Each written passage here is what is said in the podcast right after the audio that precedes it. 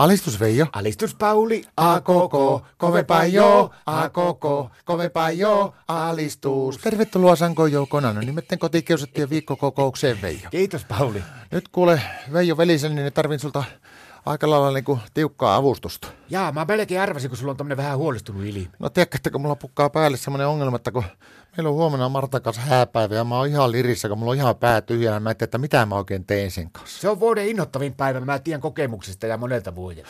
Mä oon miettinyt semmoista hommaa, että pitäisikö me alkaa semmoisiksi moderneiksi miehiksi tai nykyhenkilöiksi.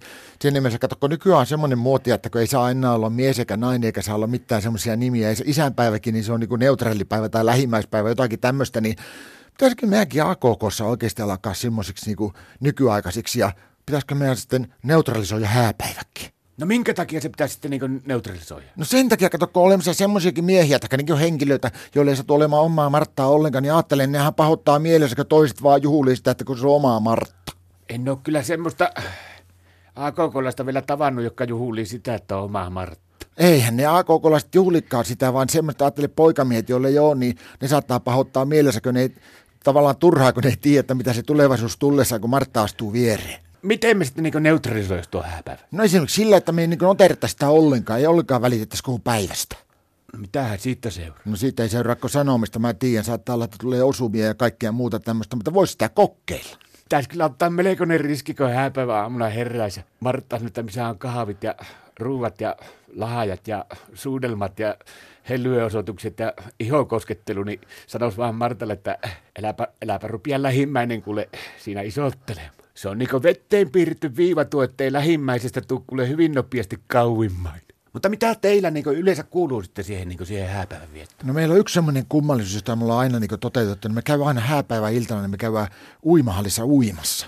No sehän kuulostaa ihan mukavalta. Joo, mutta tässä kohtaa ajattelin, jos tämä menee tämä neutralisointi hyvin perille, niin ei se kauhean mukavalta kuunnosta, kun ajattelin, kun mennään sinne uimaan, niin Martta ei varmaan mene sinne naisten puolelle, se tuli varmaan sinne miesten puolelle. Se on, että tämähän on se neutraalipäivä, ha ha ha. No mitä se haittaisi, jos sinne tulisi? No eikä se mua mitään haittaa, mutta pitäisikö sinne muidenkin miesten uskaltaa tulla sinne saunaan? Jos sä, Pauli, saisit itse päättää sillä, millä tavalla sä haluaisit viettää omaa hääpäivää sillä, että se miellyttäisi suakin, niin miten sä neutralisoisit? No se olisi varmaan kaikki paras neutraali hääpäivä olisi semmoinen, että me katsottaisiin Martakas Yle Areenasta, niin kaikki jaksot yhteen menoa tuosta sohvaperunasta, istuttaisiin omalla sohvalla, eikä puhuttaisiin mitään. Mutta toisaalta mua kyllä hirvittää pikkusin, jos tämä neutralisointi menee niin kuin hääpäivässäkin niin kuin liian pitkälle, niin saattaa olla, että Martan kosto on karmea. Mitä sä ajattelet?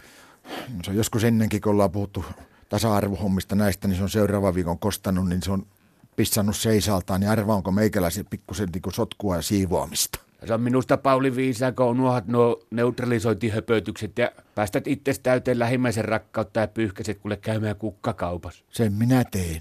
Alistus!